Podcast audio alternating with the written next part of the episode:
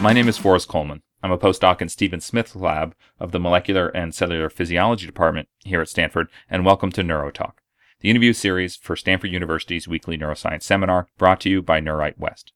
This week's guest is Dr. Graeme Davis, a professor of neuroscience at the University of California at San Francisco. Thank you for joining us today, Professor Davis. Thank you. It's great to be here. So, can you take us back to your childhood and tell us a little bit about how you got interested in science in the first place? Yeah, it took a long time for me to actually gain any real interest in science. I, for a long time, I was very interested in literature and went to college thinking that I was going to dress in black clothes and smoke clove cigarettes and be very intellectual and quickly found out that I wasn't quite cut out for that. What was your principal weakness? My principal weakness, I, I, think it was having to read Dante's Inferno, and I quickly fled the English department at that time. My real first experiences, oddly enough, came at Woods Hole, where I grew up as a kid, in fact, but had very little to do with the scientific environment there. But as a biology major at Williams College, I got uh, connected with Steve Zottoli, who was then taking undergrads to Woods Hole for the summer. And I was lucky enough to be able to go with Steve and uh, work in his laboratory, which we shared with uh, an emeritus professor from Yale University named John Trinkaus who, if some people may know, was an extraordinary character and also an extraordinary scientist. And uh, it was my interactions with both Steve that summer and John Trinkaus that really sparked in me how wonderful a life in science could really be and sort of got me going down the road towards uh, doing research uh, more seriously in college and then on to graduate school. So, Woods Hole is a place full of uh, lots of characters. Could you provide a little more detail as to the kinds of colorful things that Trinkaus did? That time, he was about 80 years old. He still had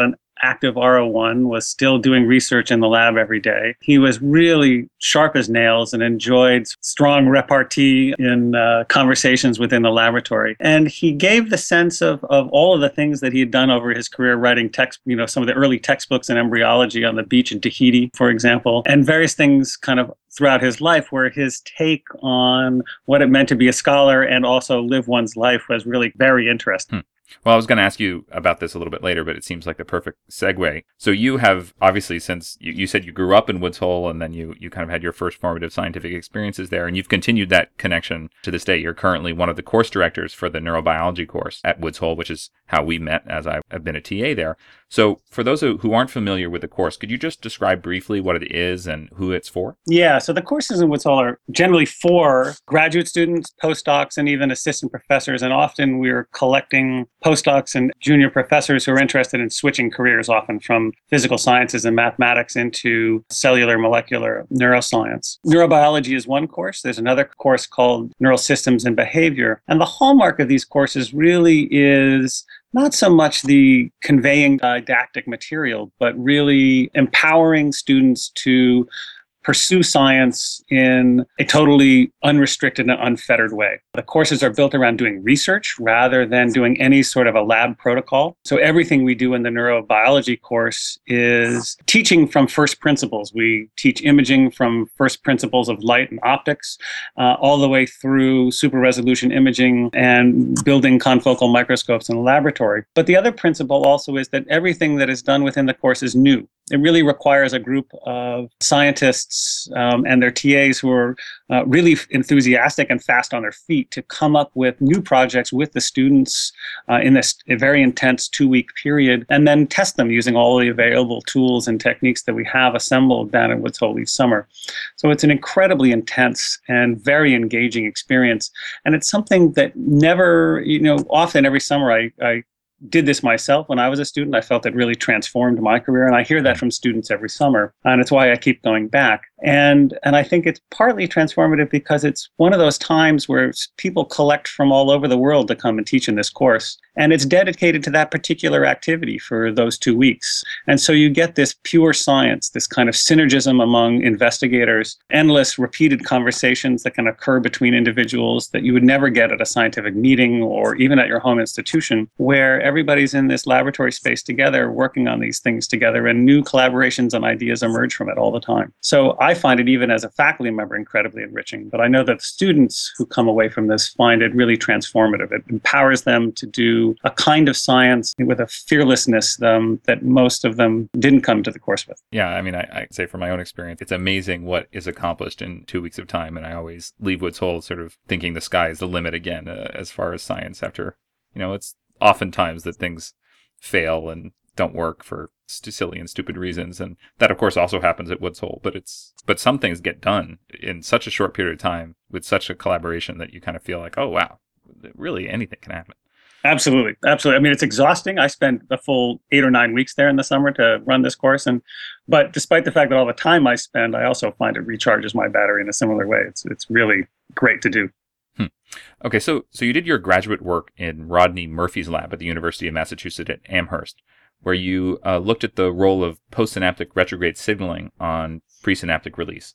Could you explain what retrograde signaling is and how this process contributes to normal brain function? Yeah, so it was an interesting model system. I was probably one of the last generation of people working in the cricket uh, model system, but it was a very interesting problem and one that is worth describing very briefly. And the, the problem was that the crickets were at that time a nice model for the way external information was mapped into the central nervous system. But in this case, it was wind, acceleration, and velocity that was being mapped. And so there were sensory hairs.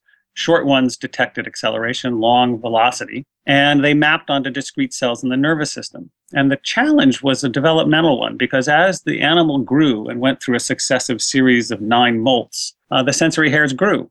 And so they changed from an acceleration to a velocity detector. Hmm. Could you give a, a, brief intuition for someone who, you know, a non physicist as to why a short hair would detect acceleration and a long hair velocity? Essentially, the short ones are more difficult to bend, and so only a change in the acceleration of the wind would be detected, whereas the longer hairs will be flexible and, and see changes in wind velocity. Gotcha. And what was really interesting developmentally was that these sensory neurons from a single hair had to switch their connectivity in the central nervous system from one cell that was the relay neuron for acceleration to a cell that became a velocity detector. And the neurons did that not by rearranging their anatomical connections, but rearranging the strengths of their connections in the nervous system. Mm-hmm. And we caught neurons that were simultaneously connected to two of the targets, um, and they behaved differently at each target. So one sensory neuron at an intermediate length hair connected to one target with a weak synapse that facilitated and another target with a strong synapse that depressed.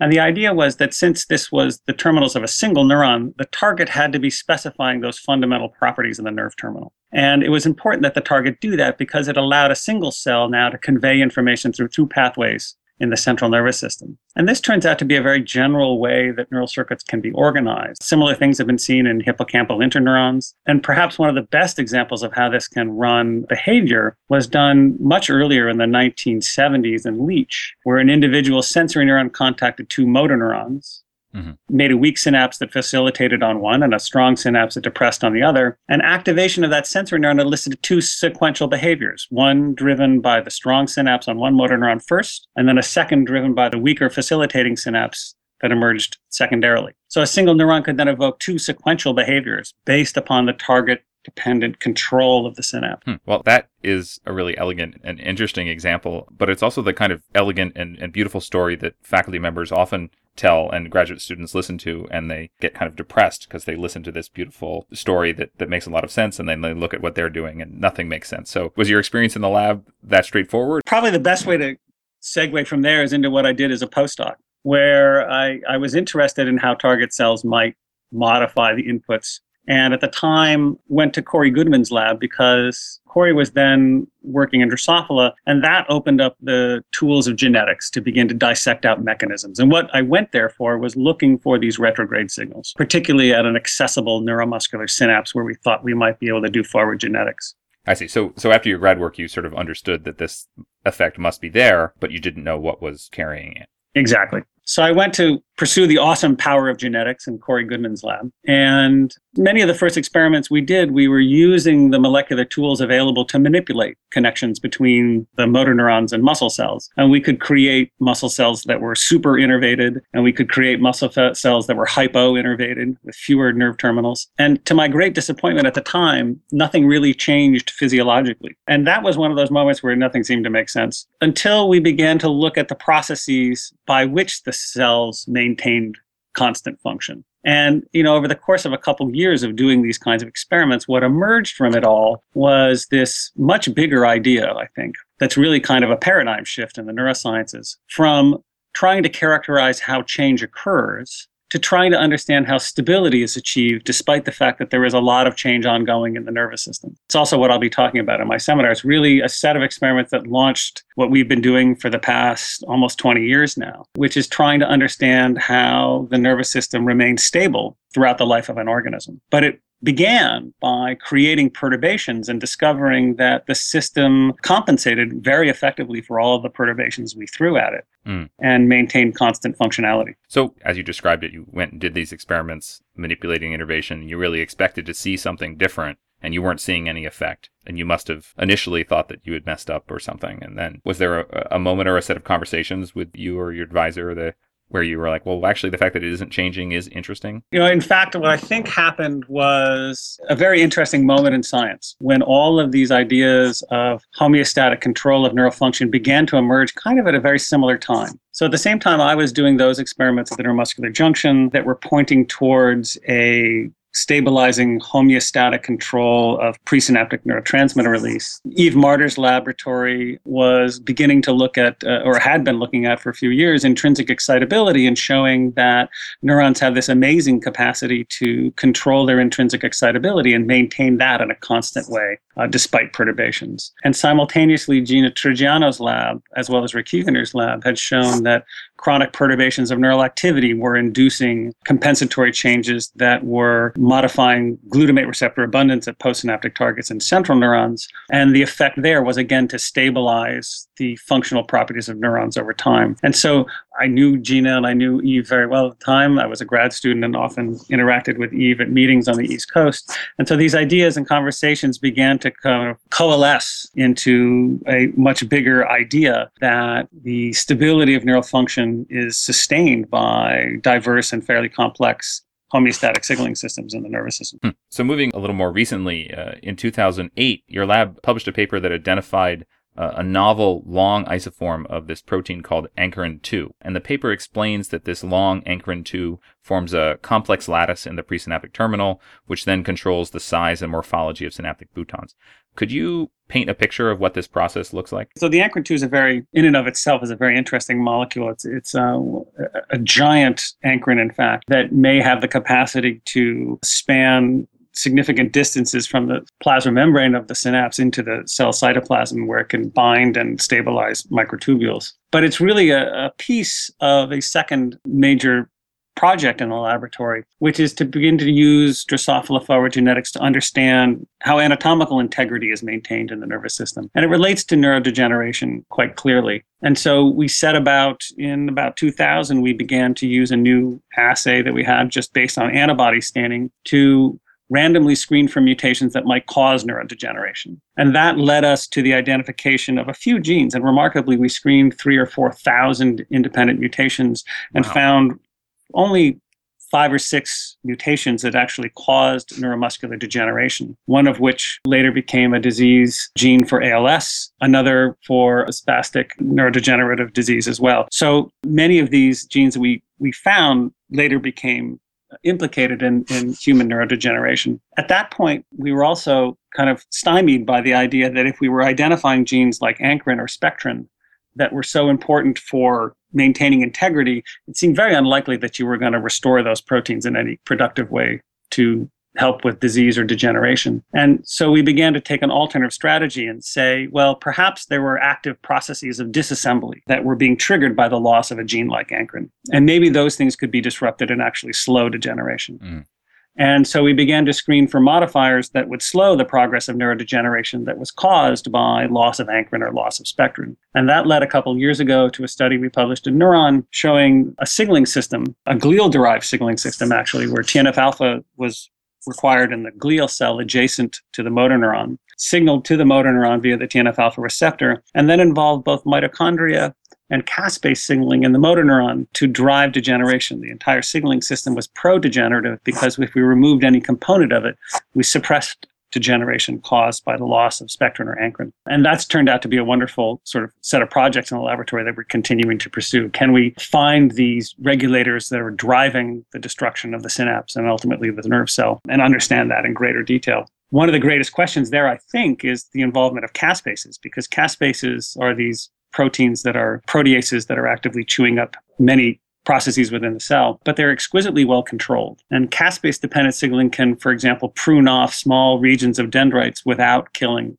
a nerve cell. And the question is if these proteases are so potent and they are switch like molecules that are turned on, but they don't cause, in this case, in the nervous system, cell death. So, how is it controlled and how is it restricted to these developmentally reproducible kinds of elimination events? Hmm.